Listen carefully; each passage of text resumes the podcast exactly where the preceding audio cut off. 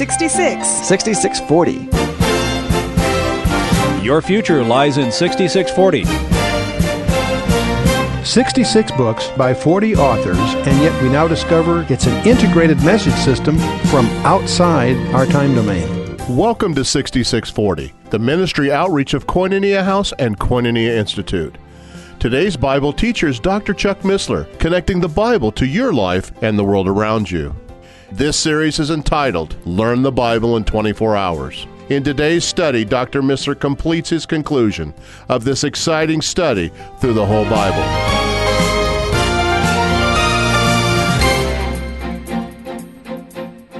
They say that there are over 8,000, this is just one categorization by J. Barton Payne. Other people have different ones, but he, he categorized over 8,000 predictive verses and almost 2,000 predictions on 700 different matters. I happen to disagree with him. I think it's all prophecy, but that's, you know, another thing. One of the things that you quickly determine as you try to compare what you know about your Bible and what's going on in the world is that there are major themes emerging. If you want to know what time it is in God's clock, you look at Israel. Find out what's going on in Israel, you can tell because Israel's origin, its ups, its downs, and its ultimate destiny are all laid out in advance. If you want to find out what time it is, check out where Israel is. The city of Jerusalem, a bone in the throat among all major nations today, exactly like Zechariah predicted. Watch Jerusalem. The temple, is going to be rebuilt. You can't see any evidence of it yet. In fact, quite the contrary, the Muslims are quite aggressively with bulldozers trying to destroy all evidence of all Jewish evidence on the site. But we know it's going to be rebuilt. How do we know? Because Jesus, Paul, and John all make reference to it standing at the end times. The city of Babylon is going to reemerge, we believe, on world, in world history. And this is, these, this is an exciting thing to watch because I think you're going to see it reemerge on the horizon. And when you do, that's going to be an incredible witnessing opportunity as people start to take notice. And of course, Russia, the, the Magogians, if you will, there are people in the strategic community that believe that Russia is uh, on the threshold of, of uh, shenanigans in the Middle East. We'll watch that with great interest. The rise of China is the major economic and military power on the horizon. Europe and China are going to be the big players over the coming decades. The past 50 years, it was Russia and the USS, it was the USSR and the USA. But uh, in the coming decades, it's clearly going to be China and the European superstate. The UN is on frail ground. People are saying there needs to be an alternative to the UN, and it probably will emerge in the form of the European Union. Watch and see. It'll either take it over or simply be a rival. And while all this is going on, the movement towards a one world religion, it's astonishing to see how many Christian leaders are falling for this ecumenical mania that's going on. Ecumenicalism. Park truth at the door. Let's just all, get, all agree that we're going to agree. And this is in the context of a global government, which has to happen because of the proliferation of nuclear weapons, the rise of terrorism, all of these are global issues. And the thinking people are recognizing that it's going to take global supervision to deal with these issues. And while all this is going on, we have the rise of the occult. How interesting it is that we live in an age of materialism, as people have rejected God and embraced materialism, both in terms of their lifestyles and also in terms of their philosophies. And as they discover materialism is morally bankrupt, what do they turn to? To mysticism. And how interesting it is that in this enlightened age, with, with the, uh, the advancements of science and all that sort of thing, we find that increasingly people at all levels of society, not just the disenfranchised, are turning to mysticism. How fascinating it is. All these are major themes that we tried to map and track. But our challenge to you in this course has not been just to learn the Bible. What I want you to do is challenge this preposterous statement. The statement is that we're being plunged into a period of time about which the Bible says more than about any other period of time in history, including the time that Jesus walked the shores of Galilee and climbed the mountains of Judea. That is an audacious statement. Some would say preposterous. Great. Don't accept it, challenge it. How do you do that? You've got to do two things. One, find out what the Bible says, not what Chuck Missler or Hal Lindsey or Chuck Smith or whoever your favorite teacher is. No. Find out what the Bible says, point one. Point two, Find out what's going on. And you won't on the 10 o'clock news. You need to do a little homework. But with the internet, the alternative press, talk radio, you can today find out that the stranglehold by the mass media is being broken. Their overt attempt by promoting, knowingly, deliberately promoting falsehoods, trying to topple a sitting president during a time of war, has discredited virtually all, almost all, of the mainline media. With the exception of Fox News, I think they're all caught their, they all have their hands dirty with having prostituted their franchise. The franchise of the mass media is to inform the electorate but these are people that take pride in shaping opinion rather than informing them. And they, they, they deliberately indul- indulged in deceit. And so that's going, that comes home to roost. So the point is, most thinking people recognize they've got, takes a little homework to find out what's really going on in the Middle East, in Europe, China, wherever. Find out what's happening. And the more you know about what the Bible says, and the more you know about what's going on in the world, the more you'll see a convergence, not by one or two things, by all of them. Pretty exciting times. But the ultimate issue is that you and I are in possession of a message of extraterrestrial origin, and it portrays us as objects of an unseen warfare. And our eternal destiny, yours and mine, depends upon our relationship were the ultimate victor in this cosmic conflict. It does not uh, depend upon what church you go to, it doesn't depend on what denomination you happen to have allegiance to. Our eternal destiny depends upon our relationship with Him, the ultimate victor in this conflict. And the question you need to ask yourself is where do you stand with respect to Him? He's what it's all about. Now, people ask, gee, Chuck, that's great. How do I study? Well, first of all, two things through prayer and through a relationship with the author. The important thing here is to have a relationship with Jesus Christ and to pursue that relationship diligently, faithfully. One of the things you need to do when you study your Bible is set aside your presuppositions. We all bring to any study presumptions, presuppositions, blindfold them, put them aside. Go at it with an open mind and hear what the scripture says. I also encourage you to take notes. I really wish I had been more thorough in my early years taking notes. I'm doing it in more recent years, but build your own reservoir of your own notes and insights. Along that line, let me tell you another secret. One of the things I encourage you to do is go to a stationery store and get a journal. You girls know what I'm talking about. The guys haven't the foggiest notion of what I'm talking about.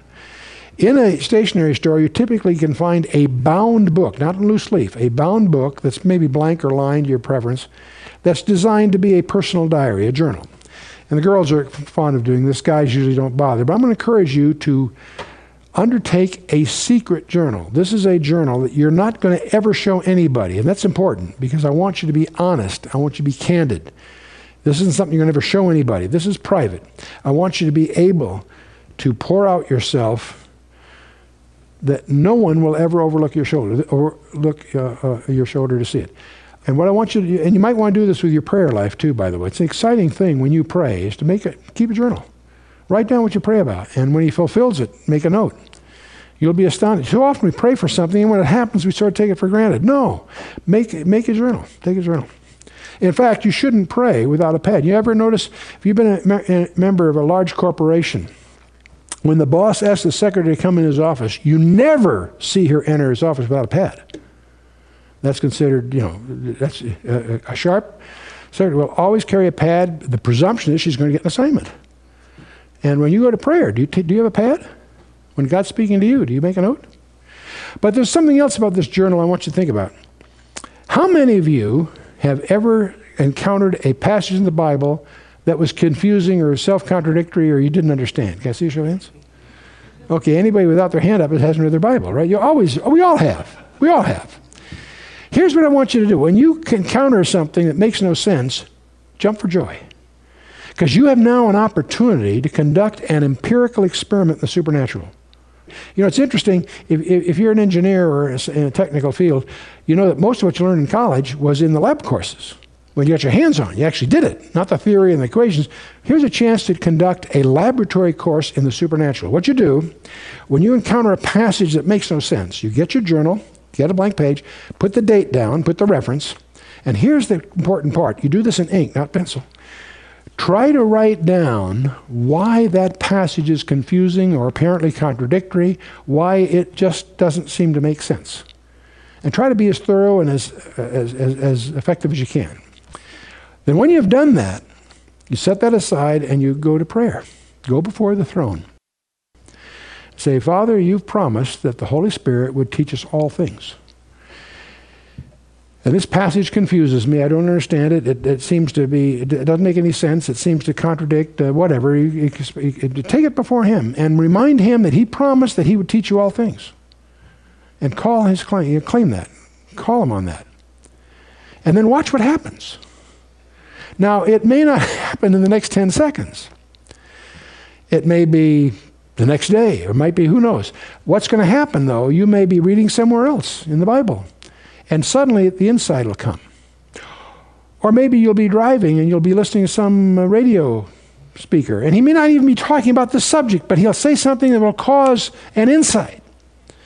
Or you might be in a, in a uh, restaurant and you'll overhear a conversation at another table. I don't know what instrument the Holy Spirit will use, but what He's going to do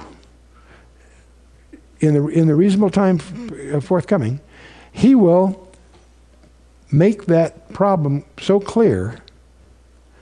You now need to go back to your journal, find that page, and the bottom, put the date, and explain how the Holy, what medium the Holy Spirit used to make that, to, re, to let that fog lift, to get rid of that cloud, to let you see the reality of that. Now, you're probably saying, gee, Chuck, that sounds like great fun, but um, why all the paperwork? I'll tell you why. Because the day is going to come when you are going to go through the valley of doubt, dark times, and you'll begin to question that is this all really real? Uh, uh, have I gotten just carried away with all whatever? I want you to be able to go back to that journal and look at the footprints of the Holy Spirit as He carried you, item by item, as your personal tutor, not Chuck Missler or whoever, the Holy Spirit taking you through your Christian walk, step by step, in a supernatural way. That journal will become one of your most precious products. You never show it to anybody. The reason you don't want to do that is you want it private. You want to be able to communicate with complete openness, without any mask or facades or whatever. It will be precious to the extent that you're candid with it. Well, the other thing I'm going to suggest, uh, how many of you have a hobby? Anybody here, how many have hobbies? Oh, good. Okay. Now, I, am going to tell you a couple of things about your, that are probably true about your hobby. You probably know more about your hobby than you do your profession because it's a labor of love. I mean, that's what you're into, whatever, right? Tell you something else about your hobby. You probably have more invested in it than you want your wife to find out. Okay? I have a suggestion that may sound strange, but I have a suggestion. You know, Ben Franklin said, Jack of all trades, master of one. He's always misquoted. Jack of all trades, master of none is the way you usually hear it. That's not what he said. He said, Jack of all trades, master of one. What his concept was for an educated person is an educated person should know something about everything and everything about something. That was his concept. And that's a good idea. For a Christian, that something should be the Bible. If you're a Christian, you can know a lot about anything. Uh, you can know something about everything, but you should know everything there is to know about the Bible. So I'm going to suggest you do that. Set out to make the Bible your hobby. You don't have to supersede all the others, but it certainly should come ahead of the others in the sense of your priorities. What do I mean by making a hobby? Well, first of all, invest in it. Go to a Christian bookstore and pick up some helps a good exhaustive concordance. Find out what an exhaustive concordance is and go get one. They're not expensive. Get a, a Bible dictionary or Bible encyclopedia, a one volume set or a five volume set. They're not expensive, even the big ones. And if you're computer literate, the Bible software that's out is astonishing. You don't need to know Hebrew and Greek to use Hebrew and Greek. It'll diagram, it'll translate for you. It'll diagram the sentences for you. I travel with over 3,000 volumes on my, on my disk drive in my laptop. You say, Chuck, that's a lot of volumes. Yes, but it's, it's better than being in my library. I've got books in my library I'd never, I couldn't read in a lifetime. But these are word searchable. If I want to find out what Irenaeus said about love, it'll tell me. If I have a passage, it'll open all those books to the path, any pages that are relevant to that inquiry, and it does in a few seconds. I can do in a half an hour what would take what used to take me a whole weekend of study because it's, it's all automatic. Cross reference in, in ways. It, it, will, it will take articles and summarize them for me. Auto abstracting software. It's, it's astonishing what's available to you if you can use those appliances. So invest in helps. Now, there's exegetical helps. Those are helps that help you understand what the text says. Exegesis is what does the Greek or the Hebrew say? You have to know what it says before you can tell you what it means. Once you know what it says, then you can explore what it is trying to say semantically. That's called exposition. Exegetical analysis is to understand the, eh, the tools there are grammar and lexicon, in effect. Check the translation. What does it really mean? And when, what kind of figure of speech is being used if it is, and so forth. Exposition is okay, what's the significance of that particular passage there, etc. And, uh, but there are helps of all kinds, and indulge in them. You'll quickly discover some of your favorites. Certain guys will just, you'll relate to. Some of them are very wordy, but boy, they're rich. Others are very terse and pointed, but they're all different styles, different strokes for different folks. But the real issue that I want to close on before we finish our little excursion here is that the Bible's about a person, and I want to tell you about him. I was inspired by this by Pastor S.M. Lockridge down in San Diego. He passed away now, but his, he did a little thing that caught my attention, and I've done my version of it, but I really, I'm indebted to him for this basic idea. Who, I want to tell you about my, our coming king. You know, I, I often get invited to speak at governor's elections, especially in election year, governor's breakfast, that sort of thing. Uh, they never invite me back because I quickly point out I'm not a Republican or a Democrat. I'm a monarchist. And I, but I tell them about my candidate. You see, he's a racial king. That shocks him. Jesus was Jewish. He's king of the Jews. Let's not forget that. He is the king of Israel. He's a national king. He's not just some kind of religious figure. He is going to rule the world through Israel.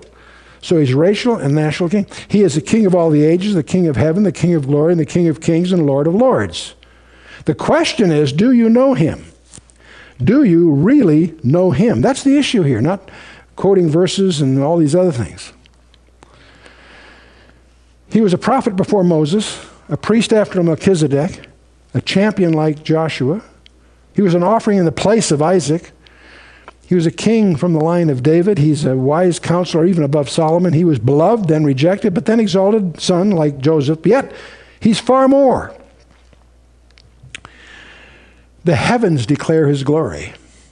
The firmament shows his handiwork. He who is, who was, and always will be. He's the first and the last, the Alpha and the Omega, the Aleph and the Tau, the A and the Z. He's the first fruits of them that slept. He's the ego eimi, the ihyach asher ihyach, the I am that I am. Yes, he was the voice of the burning bush. He so claimed in John 8. He's the captain of the Lord's host. He was the conqueror of Jericho. He's enduringly strong, entirely sincere, eternally steadfast. He's immortally graceful, imperially powerful, impartially merciful. In him dwells the fullness of the Godhead bodily, the very God of very God. He is our kinsman redeemer indeed, as we learned in Ruth, but he's also our avenger of blood. He's our city of refuge. He's our performing high priest, our personal prophet, our reigning king. He's the loftiest idea in literature. He's the highest personality in philosophy. He's the fundamental doctrine of theology. He's the supreme problem of higher criticism. He's the miracle of all the ages, the superlative of everything good. You and I are beneficiaries of a love letter. That love letter was written in blood on a wooden cross that was erected in Judea some 2,000 years ago. They say he was crucified on a cross of wood, yet he made the hill on which it stood. By him were all things made that were made. Without him was not anything made that was made. And by him are all things held together, Paul tells us in Colossians. Got a question. What held him to that cross? What held him to that cross? It wasn't the nails. At any time, he could have said, Enough already, I'm out of here. What held him to that cross? His love for you and me. That's what held him to the cross. He was born of a woman so that we could be born again, born of God. He humbled himself so that we could be lifted up. He became a servant so that we could be made joint heirs with him. We have no idea what that means. He suffered rejection so that we could become his friends. He denied himself so that we could freely receive all things. He gave himself so that he could bless us in every way. He's available to the tempted and tried. He blesses the young. He cleanses the lepers. He defends the feeble. He delivers the captives. He discharges the debtors. He forgives the sinners. He franchises the meek. He guards the besieged. He heals the sick. He provides strength to the weak. He regards the aged. He rewards the diligent. He sympathizes and, and he saves. He's incredible. His offices are manifold. His reign is righteous. His promises are sure. His goodness is limitless. His light is matchless. His grace is sufficient. His love never changes. His mercy is everlasting. His word is enough. His yoke is easy and his burden is light. I wish I could describe him to you. He's indescribable. He's incomprehensible. He's irresistible. And of course, he's invincible. The heaven of heavens cannot contain him. Man cannot explain him. The Pharisees couldn't stand him, but soon learned they couldn't stop him. The personal representative of the ruler of the world couldn't find any fault with him. The witnesses could not agree against him. Herod couldn't kill him. Death couldn't handle him. The grave couldn't hold him. He has always been and always will be. He had no predecessor, he'll have no successor. You can't impeach him, and he ain't going to resign. His name is above every name, that at the name of Yeshua, every knee shall bow and every tongue shall confess that Jesus Christ is Lord. His is the kingdom, the power, and the glory forever and ever. Amen. Well, some of you may be asking, uh, great, what do I do now? We've gone through learning the Bible in 24 hours. Where you can go from here would be to pick a book, any book, and go at it verse by verse on your own or with a commentary, whatever. Do whatever, however energetic you want to be. And of course, we have helps that'll help you. With CD-ROMs, they're very inexpensive, a lot, lot, cheaper than they used to be with tapes and so forth.